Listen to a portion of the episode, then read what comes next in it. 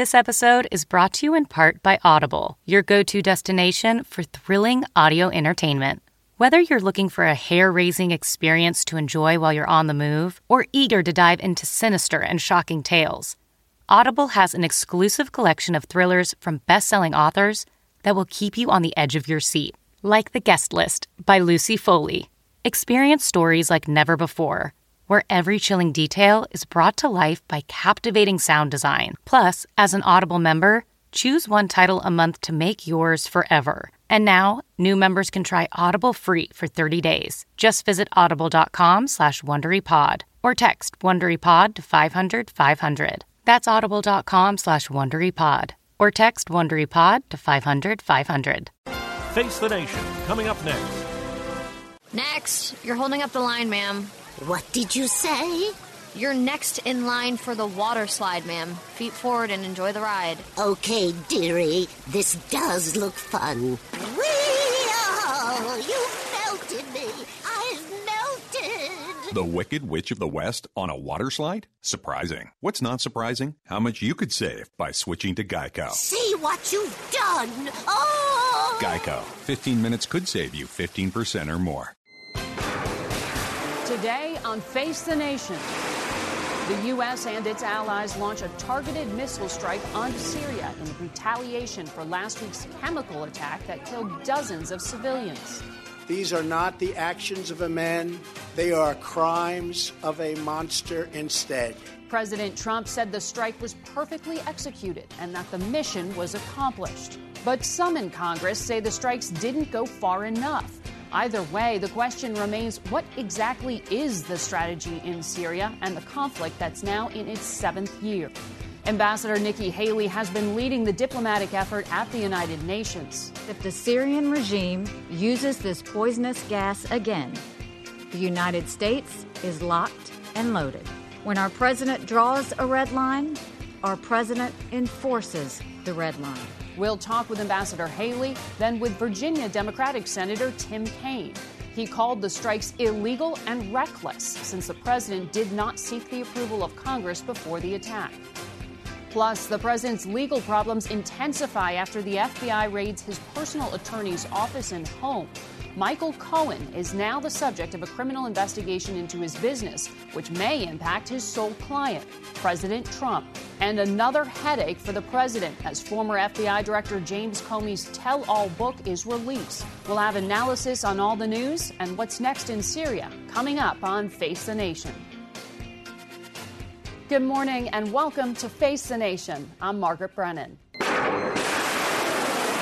Friday night's strike in Syria was launched by British, French, and U.S. aircraft ships and a submarine.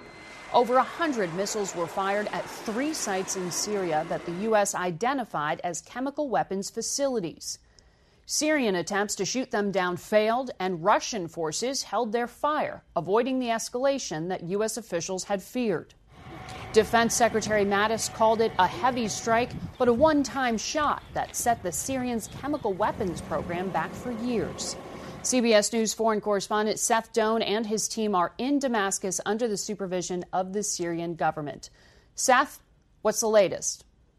Good morning to you, Margaret. The advances here that the Syrian forces have made going into Douma is the big news this morning, regaining control of that area that had been held by the rebels. And that is quite significant because it likely gives chemical weapons inspectors access to that site. Now, you did get access to one of the sites that was hit in that Allied show of force on Friday. What did you find?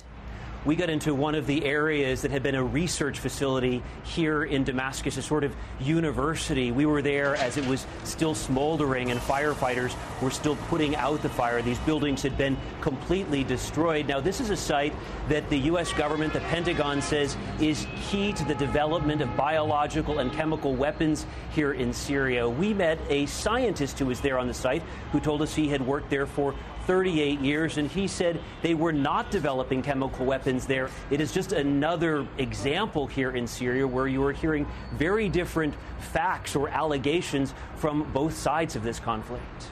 The Trump administration says it's not going to intervene in the civil war. Will Friday's strike have any impact on the course of the conflict?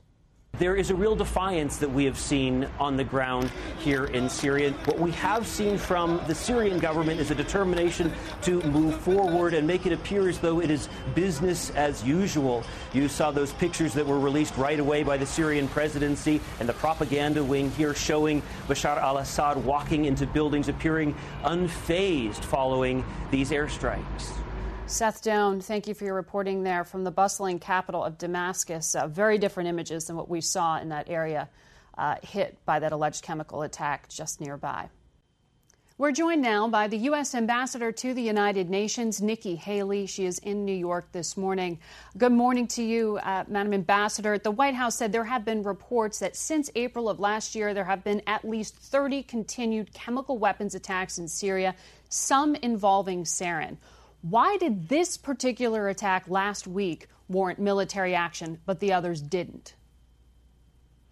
Good morning, Margaret. Well, I think that obviously this was cumulative. He, Assad, had been using chemical weapons multiple times, but more so, this was about the Security Council resolutions. We had, um, up until this point, had six different resolutions that would have dealt with investigative mechanisms for chemical weapons, and Russia had vetoed all of them. And so we felt like we had gone through every diplomatic measure of talking that we could, and it was time for action.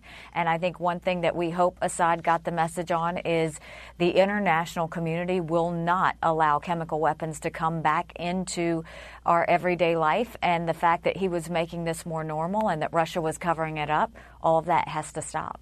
Are there any consequences for Assad's patrons, Russia and Iran, who continue to protect him?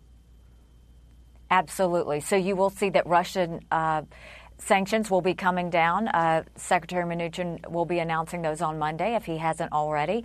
And they will go directly to any sort of companies that were dealing with equipment related to Assad and chemical weapons use.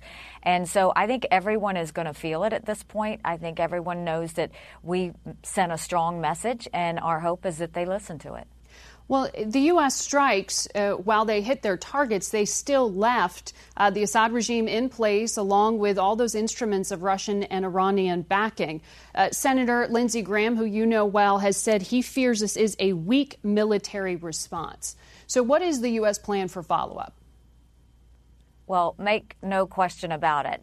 This was a very strong response. I mean, first of all, we went after their storage facilities where they kept components. We went after their massive research facility, which was the heart of their chemical weapons program, and we went after their production facility. So this was very strong attack on the chemical weapons program. We were not looking for war. That's the last thing the president wanted was war. We were not looking to kill people. That was not something that in our American um, values we would want to do. We wanted to send a strong message that they needed to stop the chemical weapons program. We wanted, with the political and, and diplomatic actions that we're taking now, we wanted their uh, friends, Iran and Russia, to know that we meant business and that they were going to be feeling the pain from this as well. But our goal was not to start war and our goal was not to kill people. Our goal was to send a very strong message to Assad and his friends that we are not going to watch them continue to use chemical weapons on their people. But there is concern that uh, there's a risk. Without diplomatic follow up, this just looks like muscle flexing. In your assessment, has Assad won this war?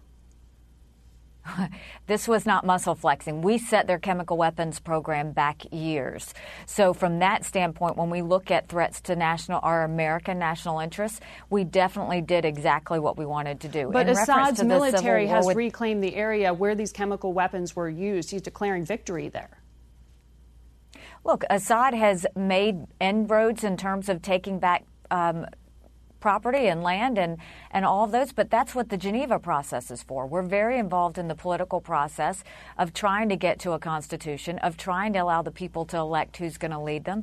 Our job was never to take Assad out. Our job was never to start a war. And so what we have done is we've continued to stay involved diplomatically. We will see that through in terms of the political solution. From a military standpoint, we felt like, um, along with our allies, we needed to make a strong message towards them that Russia can cover up in the United United Nations, but Russia cannot cover up when it comes to military strikes on Syria. And I think that message was heard loud and clear around the world. And so we feel very good about the message that was sent. It is now up to Bashar al Assad to see if he's smart enough to receive that message. When you say the Geneva process, that's the Obama era UN led process that has been stalled for years, uh, that would have Assad eventually negotiate. Are you open to direct talks with the Assad regime, between the U.S. and the Assad regime? Well, let's be clear. This is a process that's being handled in the United Nations um, that has been ongoing and constant. So these talks, they come together. What has happened up until now is Syria has refused to come to the table to negotiate, but Russia and all of the other um, actors involved are coming to the table, and now it's Russia's uh, turn to deliver Syria to the table for that political process. So it's moving. It's not moving near as fast as any of us want it to move, but this is a political process that needs to happen. This is not something that we need to militarily go and, and do regime change. This is something that we have to make sure a political process goes through. The United Nations is the right place to facilitate that because they do bring all of the actors to the table. And, uh, you know, we all hope for a political solution for the sake of the Syrian people. So, no direct talks between the U.S. and Syria at this point? No, and we would never want to have direct talks with Syria at this point. They're not worthy of talks with the United States. They have done nothing but brutalize their people and destroy their land, all in the name of power. And so our goal is that, yes, we will be at the talks um, as we have been related to the Geneva process. The United States is always there and will continue to be there. Uh, but no, we are not going to have any one on one talks with Assad. President Trump says he intends to bring U.S. troops home from Syria. If he does that in the next six months, as he said he's wanted to do, doesn't that cede the battleground to Iran?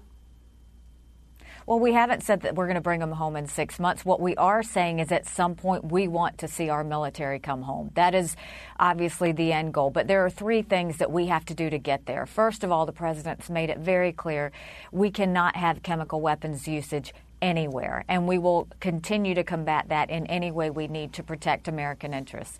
Secondly, we want to make sure that that they understand that ISIS has to be defeated completely and wholly in a way that we know that we have stabilized the region. We have made fantastic progress on that front, but we're not going to stop until we know that that area is free of ISIS. And then thirdly, we want to make sure that the influence of Iran doesn't take over the area. They continue to cause problems throughout the region, and we want to make sure that there is a hold. The president has asked the allies to step up and do more when it comes to Syria, and so all of these things are being done in the name of bringing our military home. Ambassador, the president called the FBI raid on his personal attorney's home an attack on our country in a true sense. He's fired off a number of tweets this morning about the fired FBI director, calling him a slime ball, suggesting he should be jailed. What is the president's state of mind? Well, I have spent multiple times with the president um, at the White House and on the phone this past week, and his state of mind was very much focused on Syria, chemical weapons, getting the options that were there, making sure we were not doing anything to cause casualties of human life, whether it was our allies or um, of the Syrian people. His focus was very much on making sure we knew all of the information so that we didn't make a misstep and waiting it out to make sure that if we were going to do this, we were going to do it right. But is it That's right to consider this I've an attack on our country? Well, first of all, I have been drowning in all things Syria, North Korea, and Iran. So I can't, um, I'm sorry, I don't have enough information on anything related to Comey or all of those things. I just I haven't watched TV to watch that. I've been very focused on foreign policy. I think the president's been focused on foreign policy from the meetings I have been in. Um, so I can only talk about those issues. All right, Ambassador, thank you very much. All right, thanks so much, Margaret. We want to go now to Richmond, Virginia, and Senator Tim Kaine. Good morning to you, Senator. You've called these strikes illegal and reckless. Uh, the Trump administration says Article 2 of the Constitution gave the president clearly the powers to take this action. Why do you think they're wrong? Uh, Margaret, I, um, I was interested to hear Ambassador Haley talk about our hope that we would get to a Syrian constitution. I hope President Trump will follow the American Constitution. It's very, very clear. Um, Congress has the power to declare war, and only Congress. So if you're initiating war against a sovereign nation like Syria, that hadn't declared war on the United States, it's only Congress that can do it. President Trump is not a king, he's a president. He's supposed to come to Congress to seek permission to initiate a war. As Ambassador Haley said, they've been following these chemical weapons attacks for months.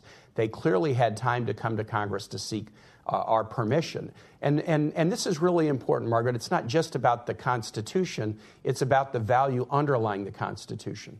The framers basically said if we're going to order our troops to risk their lives, put them in a situation where they can kill others, be killed or wounded themselves, then there has to be a debate and a vote by Congress to say this is in the national interest the president flouting this and saying, I can do it without Congress. What's to stop him from starting a bombing campaign against Iran or North Korea or some other nation and saying, Well, I think it's in the national interest? It's illegal because he didn't come and ask permission. Moreover, it's reckless because, as you pointed out, there isn't a strategy. We need to defeat ISIS, but we hear different things from the administration. Are we staying there now to topple Assad, to counter Iran, to check mm-hmm. Russia, to help the Kurds? to buttress Israel, to rebuild our relationships with Turkey. They haven't laid out a strategy, and military action shouldn't be taken as a one off. It should be taken as part of a strategy. So, do you not think the U.S. should have taken action in the wake of a chemical attack? Margaret, when President Obama came to Congress on exactly the same instance in 2014, saying Syria's used chemical weapons against civilians, um, Congress should give authority for us to take military action. I voted for that as a member of the Fe- uh, Foreign Relations Committee. Mm. But the president was doing it the right way. He came forward with a plan. Well, he wasn't going to get the full support yes. of Congress on that one. Well, look, we, we, got a, we got a resolution out of the Senate Foreign Relations Committee. It was on the floor of the Senate, and then Syria said, we'll give up our weapons stockpile. But as you know, Margaret, in 2014, at Which that point, they did not. Citizen, citizen, citizen Donald Trump said the president can't constitutionally do this without coming to Congress. Mike Pompeo, as a House member, currently being considered as Secretary of State, said the president needs Congress. I'm very troubled that this is a president who seemed to understand what the Constitution required when President Obama was in office, but now he thinks he's a king and he can do whatever he wants without Congress. You mentioned Mike Pompeo, the CIA director, was before your committee this week testifying as he uh, sort of auditions for this role of Secretary of State. You voted for him as CIA director. Will you vote for him to be the next Secretary of State? Uh, Margaret, I've decided to vote against him to be Secretary of State. I did vote for him uh, as CIA director. He has an intel background that I thought suited him for the position. But look, we have a president who is anti diplomacy. Um, and I worry that Mike Pompeo has shown the same tendency to oppose diplomacy. He was not just against the Iran deal when he was a House member, but he spoke about the relative ease of wiping out Iran's nuclear capacity with a bombing run. Well, Senator, that's significant change. that you're saying that you're not going to vote for him because this would yep. mean he, he's the first uh, nominee to be Secretary of State to not get a favor, uh, favorable recommendation by that committee. But this still doesn't stop him from becoming America's top diplomat. He can well, get you're confirmed. right. We're going we're going we're going to have a floor vote, and I'm telling you what my vote is. I don't want a Secretary of State who is going to exacerbate the President Trump's tendencies to oppose uh, diplomacy. You've seen President Trump try to underfund the State Department and USAID, not appoint key ambassadors, tweet out insults about foreign leaders, back the United States out of international agreements and organizations. We do not need a Secretary of State who's going to exaggerate those tendencies. We need a, a, Secretary of State who's going to stand up for strong diplomacy, and I don't believe that's uh, uh, Director Pompeo's inclination. Sir, I also want to ask you because you were, of course, uh, the running mate in the 2016 election uh, on the Hillary Clinton ticket. You've harshly criticized former FBI Director James Comey for his decision to make it public that he was reopening that investigation into the Clinton emails. He spoke to ABC News about his justification for doing so, and I want to play that for you now. Mm-hmm. I was operating in a world where Hillary Clinton was going to beat Donald Trump. And so I'm sure that it, that it was a factor. Like I said, I don't remember spelling it out, but it had to have been that, that she's going to be elected president. And if I hide this from the American people, she'll be illegitimate the moment she's elected, the moment this comes out. What do you make of that explanation? Margaret, the FBI has two real clear rules. Don't talk about a pending investigation and don't inject controversy right before an election. They followed those rules with respect to the ongoing investigation into Donald Trump at the time. they didn't follow the rules with respect to Hillary Clinton. There was a clear double standard. But look, I have so much on my plate to worry about today and tomorrow that I'm not spending time thinking about two years ago. I'm trying to get a president to follow the Constitution. I'm trying to make sure that if we are putting our military troops in harm's risk. I got a kid in the military, and Virginia is very, very connected to the military mission. There's got to be a strategy. Those are the things that I'm focused on. Well, your, your voice and face are in some RNC ads with your criticism of the director. So I thought it was important to have you comment directly on that. You still stand by your criticism of him. Jim Comey, in my way, in my way of thinking, is a good man who made a very consequential blunder good people make mistakes all the time. Okay. It just so happened that the double standard blunder that he made had a huge consequence. Senator, thank you very much. It was a very busy week for investigations into President Trump and his associates from the FBI's raid on Michael Cohen to the blockbuster new book out by former FBI Director James Comey. Joining us is CBS News correspondent Paula Reid to help us uh, break it all down because it has been overwhelming. Uh, Michael Cohen is set to appear in a Manhattan court tomorrow. The president was very upset and made clear that he thought this was an assault on our country, the fact that his offices were raided. Is this truly damaging to attorney client privilege? No, attorney client privilege is alive and well. And the fact is that attorney client privilege only protects conversations you have seeking legal advice. It doesn't protect other conversations that you have with your attorney, and it certainly doesn't protect any kind of communication about a possible crime. And what's tricky about Mr. Cohen is he's a lawyer, sort of small L. He mostly works as a fixer for the president. And that's why the Justice Department was arguing in court that they're not really focused on his work as an attorney.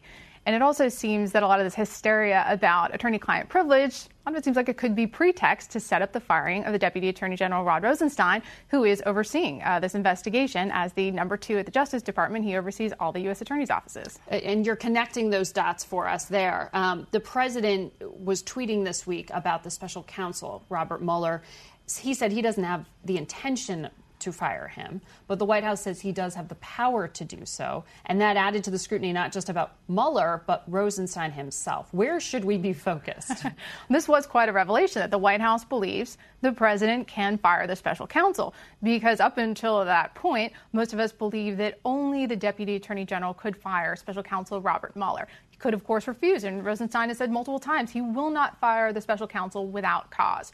So if he won't do it, the president could fire the deputy attorney general. And then you get into this very unusual line of succession right now at the Justice Department. Uh, you have just a few Justice Department officials, and then you have U.S. attorneys because Rosenstein's immediate successor, Rachel Brand, she vacated uh, her position. She left the Justice Department. And there's a lot of Senate confirmed positions that haven't been Senate confirmed. So it's a very unusual line of succession if Rosenstein won't follow those orders. Now, on this question of can the president fire special counsel Robert Mueller, this, this revelation has set off a whole discussion here in Washington. I talked to a lot of legal experts, and the prevailing theory is that the president could try to dissolve the regulation under which Mueller was appointed. Exactly. It's an internal regulation. You wouldn't need notice and comment, but that would absolutely probably see some legal challenges, and Mueller himself could even have standing to sue. So, is there a need for that legislation that Congress is dancing around to protect him? Ian, there, there is certainly a, a, cry from both sides of the aisle to try to bolster protections for Mueller and perhaps insulate him from being fired either through dissolving the regulation or being fired without cause. Now, James Comey, the, who was fired as FBI director by President Trump, has put out this book, and it's got a lot of personal, very colorful descriptions of the president, compares him to a mafia don, criticizes his skin color and his tanning, perhaps booth goggle marks around his eyes. It's personal. Are you surprised that this is the kind of atmospherics and language that the former FBI director is using here? I mean, does this matter? It's clearly getting reaction from the president. Absolutely, it does matter. Words matter, right? I mean, this is very personal. It seems at times very petty. And the problem with that is that it bolsters the president's claim that there is a disdain for the president among top federal law enforcement officials in this country. And it's that disdain or that contempt that drives these investigations into Cohen or the Russia probe and not the facts. The other important thing is, is that these kind of petty jabs, they distract from other really important tidbits in that book. For example, the lack of focus on the Trump administration's part on preventing foreign interference in our elections. So it's, it's very surprising that he chose to use those pages for this purpose. All right, Paula Reid, thank you for breaking it down for us. We'll be back in a moment. Don't have time to keep up with the news? Try the CBS News Radio app on your iOS or Android device. You'll get the latest news as soon as you start it up. It's that easy. You can also listen to great programming like Face the Nation, Weekend Roundup, or the CBS Evening News. And good evening. Wall Street today signaled its approval of the tax cuts passed by the Republican controlled Congress. You can even download them straight to your phone and listen later. It's all on the CBS News Radio app for iOS or Android. Download it today.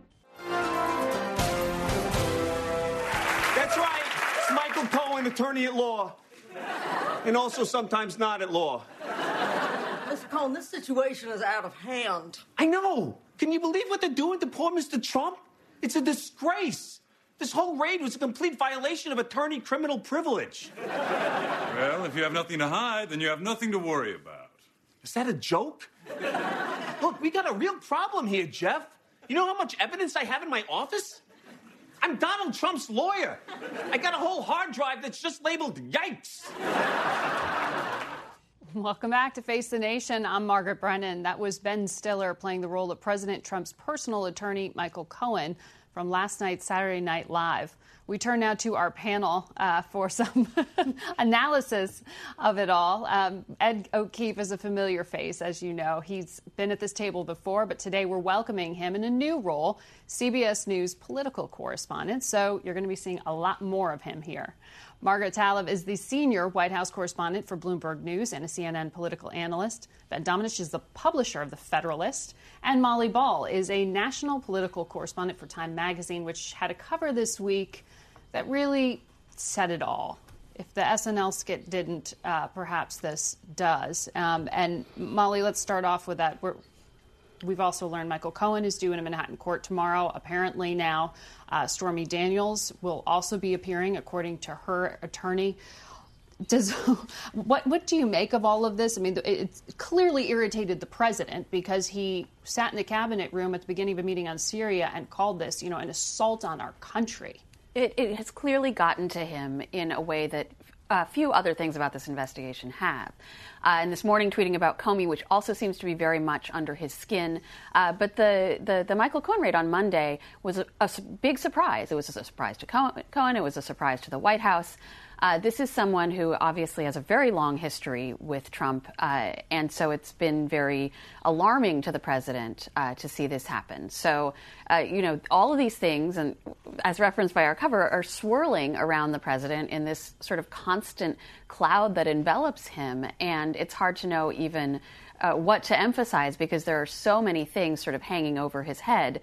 Uh, we really don't know uh, how any of them are going to end. Ben, you know, this is a criminal investigation into Michael Cohen that was made clear in court filings, and a lot of it has to do with his business. Mm-hmm. Why is the president taking it personally? How should we understand that? Because it is personal to the president. It's, it's as the most personal thing that you can possibly deal with. I mean, the thing to understand about this context in, in terms of the Southern District of New York doing this raid and, and, engaging in this behavior is that it does definitely strike to the core of what the president thinks about himself and his own personal activities prior to becoming uh, president. Uh, and, you know, the, the, fact of the matter is that this, while this was started a year ago uh, under the auspices of an investigation into Russian collusion, at the end of the day, this looks more like a convincing case for collusion with the National Enquirer, which is something that will always, I think, get uh, to the personal core of a person. I think, in, in terms of the, uh, the president's attitude towards this, uh, this actually could be a more significant development in terms of uh, the investigation than we might have initially given it, uh, it credit for. Uh, this actually could cut to significant decisions on the part of, of Michael Cohen, whether at the at uh, then uh, citizen Donald Trump's behest or not, decisions that could lead to questions about his you know potential bank fraud or or campaign finance issues that could come up. How much that directly affects the president, we don't know that yet, and we'll have to learn learn that in the coming weeks. Well, another thing that has personally affected, or at least provoked, the president is this book by James Comey, um, and the RNC has also taken up this this cause of attacking him with these series of, of ads that play clips from Democrats and Republicans alike criticizing the former FBI director, uh, and really not mincing words here. Uh, Ed, were you surprised at this kind of ad, or is this just the, the, the conversations devolved into, into name calling at Oh. I, I don't think it should surprise anyone that they're working as hard as they can to discredit Comey. Uh, this is going to be a huge week for him, certainly for his bottom line. It's, the book's number one. It's, it's probably going to remain there for a little while. He launches an incredible uh, national book tour and media tour tonight, and uh, you and know, got th- six tweets from the president about him today. Right, which again just probably helps things for Comey. Uh, what's telling, though, uh, if you look at a new Washington Post ABC News poll out this morning, they asked about impressions of Comey. A plurality of people in that survey, 38%, have no opinion of him. So there actually is space for the RNC and the president to try to discredit him. While at the same time, there are plenty of Democrats out there, as you saw from Tim Kaine, uh, who don't necessarily think totally favorably of him because of the role he played in the 2016 election. And let there be no doubt that there was a role played by him.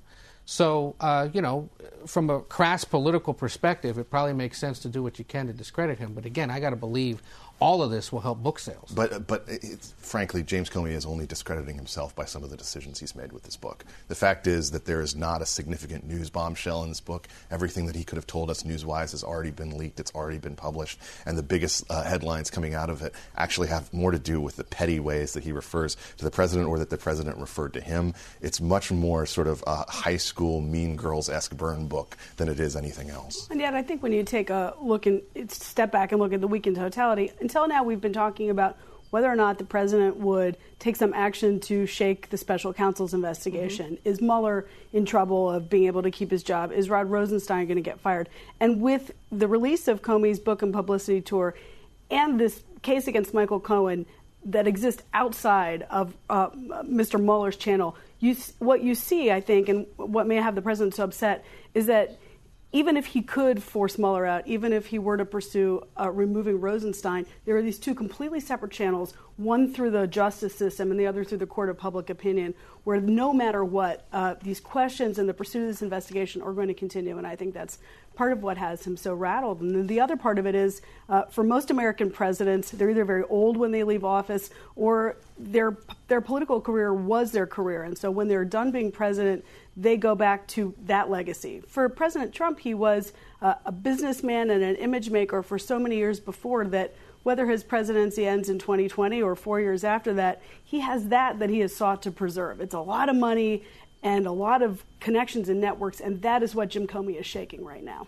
Margaret, I want to also ask you, though, about the decision to strike in Syria. You heard the UN ambassador Nikki Haley say she didn't have time to worry about James Comey uh, and what the president's thinking is on that because she's been so focused on this. Do we have a sense of what it was like inside this situation room? Because it was really the first time that, that Defense Secretary Mattis was there without his wingman, Rex Tillerson. Yeah, that's a really good point. Uh, but what Mattis had this time was uh, the UK and France to help temper the president's thinking on this. And I think that is what you saw in terms of the way this strike was measured. Um, in the Middle East, a lot of people saying we thought it would be much worse. Uh, but actually, what the president has done here uh, and part of the reason he may not have gone after equipment, uh, Russian equipment, uh, that sort of thing, is, is to do a, a, very measured sort of strike that the UK, France, the international uh, community, most of the UN could go along with. And so, uh, in, both in Theresa May and in uh, Mr. Macron, Jim Mattis has found partners with whom to work to help the president make a case for moderation. Ben, we haven't even talked about the fact that Speaker Ryan decided, on a timeline that surprised many, uh, to, to step away from public life and, and go home to Wisconsin. The timing surprised many people. What does this do to the horse race? Well, in terms of in terms of the horse race, I don't think it changes it all that much. Uh, it's certainly a sign, though, that Speaker Ryan uh, was not that optimistic that uh, the uh, November would be very good for House Republicans. Uh, the race to replace him uh, looks to be pretty decidedly in favor of Kevin McCarthy, um, but that's something that could definitely be for the minority minority leader position as opposed to the Speaker of the House after November. Ryan leaving is really a tale of a politician who had a, a moment in time when everyone in Washington thought that he was going to be the next uh, clean cut, wonky leader of uh, the Republican coalition for uh, decades to come. you call him a young gun. Yes. Uh, well, that's that was his branding at the time, along with the uh, with the, the, departed Eric Cantor uh, and McCarthy himself. It was one of those things, though, where I think that Ryan was very much as as much as he was a significant player in terms of charting the policy future for uh, the GOP in uh, from the, the sort of post Obama moment on, he was also someone who was out of step, I think, increasingly with the culture warrior mindset of a lot of the Republican base.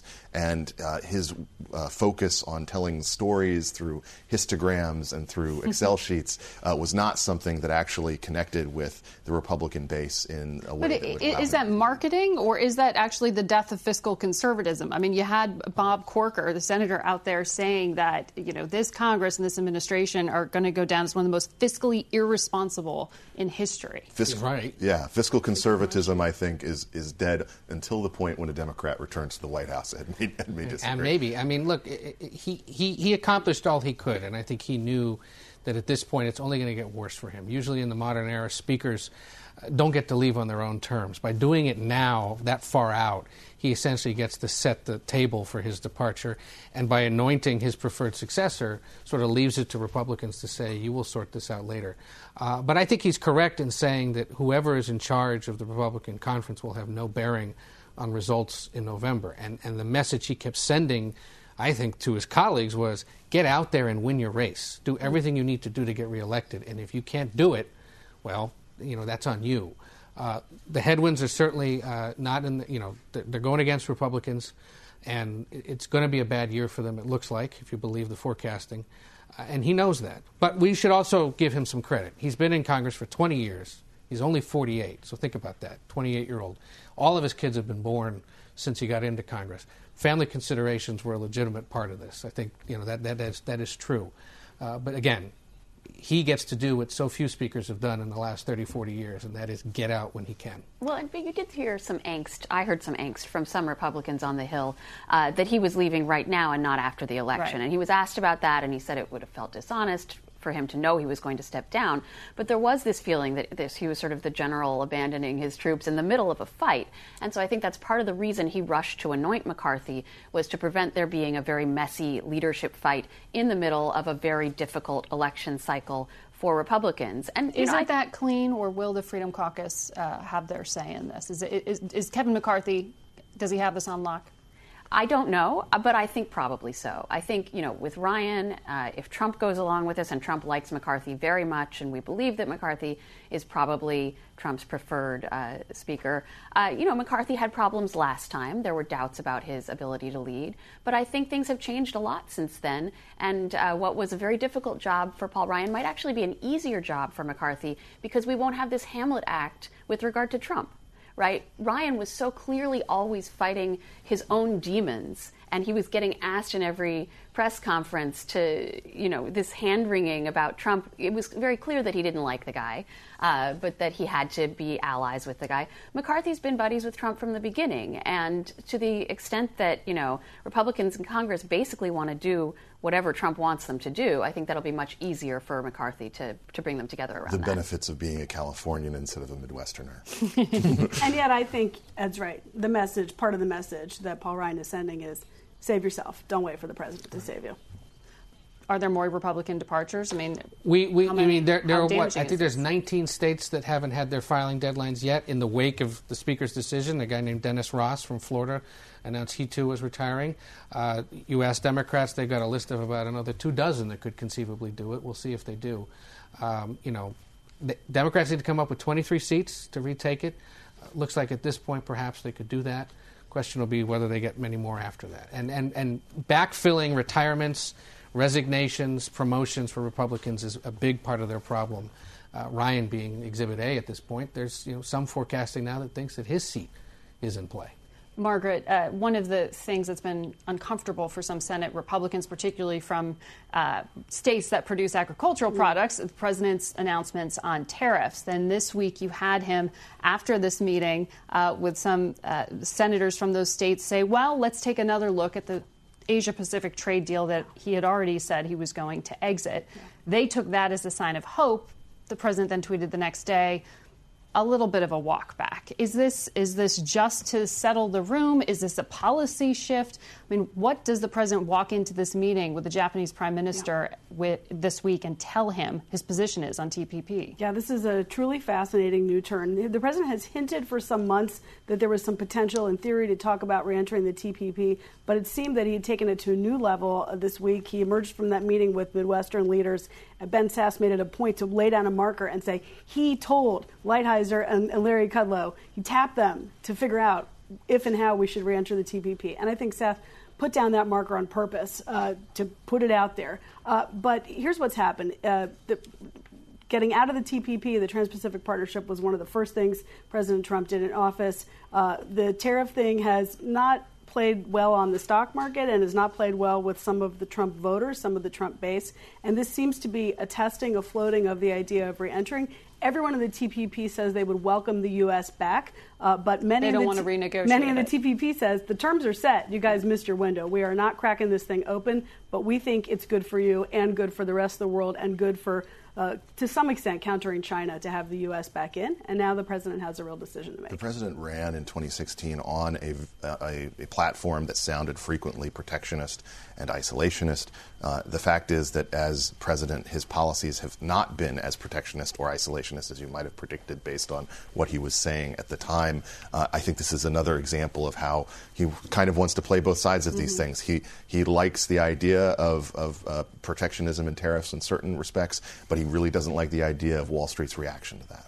All right. Thank you very much to all of you. We'll be back in a moment to talk about what's next for the U.S. in Syria. If you like this podcast, check out what other podcasts are available from CBS News Radio. This is The Takeout with Major Garrett. Every week, an extended conversation at a restaurant in our nation's capital with newsmakers like the administrator of the Environmental Protection Agency, Scott Pruitt. Climate's changing. We contribute to it. I've said that a thousand times, okay? Chairman of the Democratic National Committee, Tom Perez. That's what this president has always been about. He divides people. Samantha Bee, our very special guest. I think I just realized my voice is really boring on podcasts. I'm sorry, everyone. All true. Subscribe now for a new podcast every Friday morning. The Takeout with me, Major Garrett. We want to take a closer look at the situation in Syria with retired Navy Admiral James Winnefeld, a former vice chairman of the Joint Chiefs of Staff and now a CBS News military and homeland security analyst. Also with us is Ambassador James Jeffrey, the former U.S. envoy to Turkey and Iraq under President George W. Bush and under the Obama administration as well. Uh, thank you both for coming on the show. Admiral, this attack in Syria hit three locations. The Pentagon says it set the chemical weapons program back at least a mm-hmm. few years. How do you assess its efficacy? Well, first of all, we have to understand that more than anything else, this attack was about the international community standing up one more time to uh, prevent the normalization of the use of chemical weapons. Remember, it's not too long ago that, that, the community did this as well when Russia made an assassination attempt in Britain, and, the, and many countries ejected Russian diplomats. Well, this is yet another example of the, that community standing up and pushing back, saying we're not going to allow this to happen. Do you see that? Uh, would this have happened were it not for what you just described happening in the UK with that poisoning of that former Russian agent? Yes, I think it would have happened. And it's a question of how much accumulated misbehavior on the part of Assad regime using chemical weapons is enough to stack up where the international community says, you know, it's time to do something about this. Whether or not it results in Assad not using chemical weapons again is certainly going to be open for debate. We'll see whether that happens. But the important thing is that the community has stood up and said we are not going to tolerate the normalization of the use of chemical weapons. Ambassador, what does the Assad regime take away from this? This is the second time they've been hit by a U.S. strike. I think, Margaret, that the assessment on their part is uh, the Trump administration is concerned about dealing with the symptoms of the underlying problem, the Syrian civil war, and as uh, Nikki Haley mentioned, Iran's expansion into the vacuum, such as uh, ISIS, uh, such as the chemical weapons, but is not going to do very much against the underlying problem that is uh, destabilizing the whole region. That sounds a lot like some of the criticisms of the Obama administration strategy in Syria, or lack uh, of it. Uh, it's very similar. Again, it's dealing with the symptoms. Uh, the Trump administration a bit more with military force, which is not a bad thing and could have results, at least on the chemical weapons front. But it's not, again, tackling what the problem is and turning to the Arab states and expecting them to stand up not just to Iran but to Russia is no way to get out of this mess. Admiral, is there a takeaway that we can learn in terms of how this strike was decided? Um, you know, Aaron David Miller, you know, longtime diplomat, said that the key takeaway is not what happened in Syria, but what didn't. That Mattis was able to de-escalate. Is Right. that I your read? It is, and I think that you know when you consider that a strike like this really is on the ragged, ragged edge of international law. When that happens, it's very important to have a very tight target set and to have a coalition behind you, and that's exactly what happened. And that's one of the reasons why it took a while to get this thing together. It didn't happen the day after the chemical attacks occurred. You not only have to bring the coalition together, you have to very carefully examine the policy implications of what you're about to do. And it was a very, very complex strike that was very well executed. It takes time to get that together. And Russia held its fire. What do you make of that? I think Russia understands that they're on the wrong side of history here.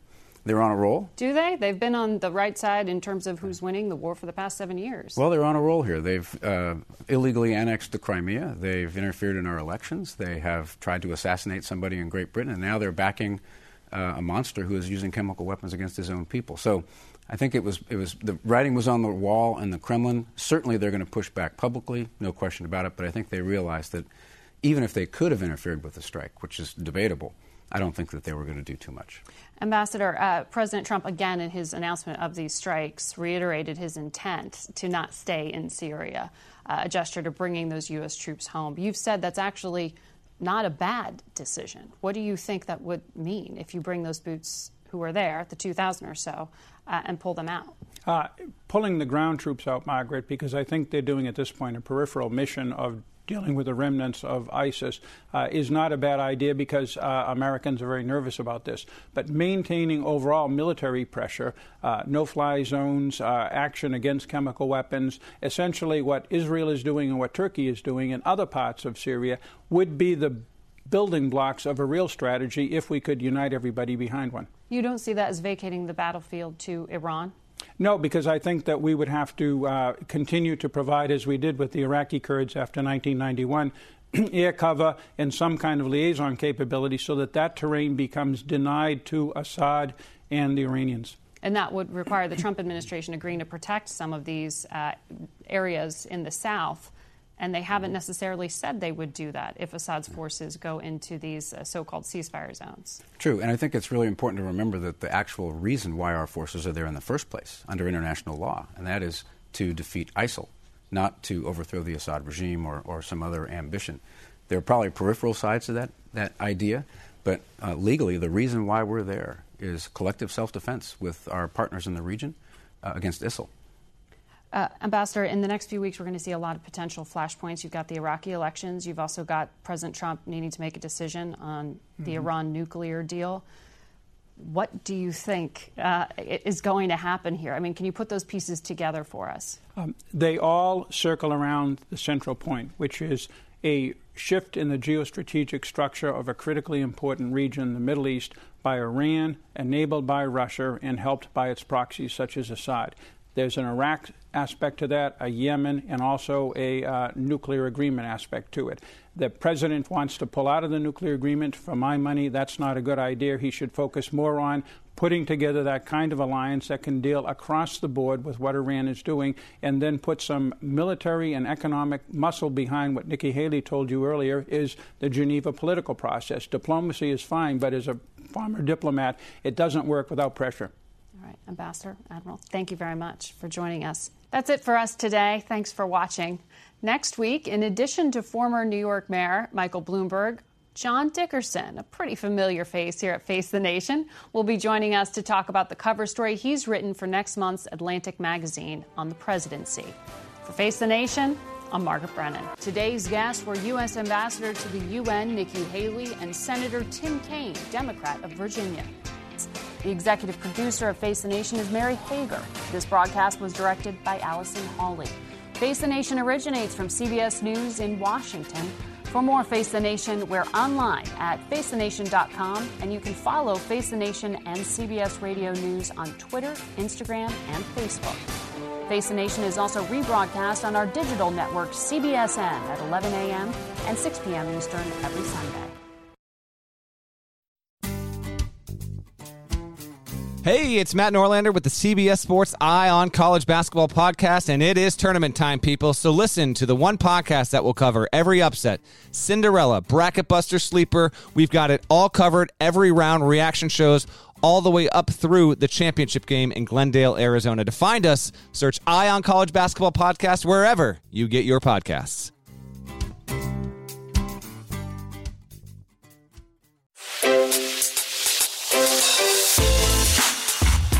Hi, this is Jill Schlesinger, CBS News business analyst, certified financial planner, and host of the Money Watch podcast.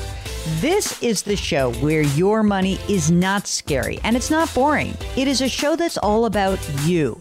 It's your questions that make it possible for me to provide unconventional and entertaining insights on your money and maybe more importantly, on your life. I'm going to be your financial coach, someone who brings common sense and an insider's perspective on how to manage your money and your emotions. And I promise we are going to have a little bit of fun along the way. Have a question from retirement to career changes to college funding? Just send us an email at askjill at jillonmoney.com. Follow Money Watch wherever you get your podcasts. You can listen ad free on the Amazon Music or Wondery app.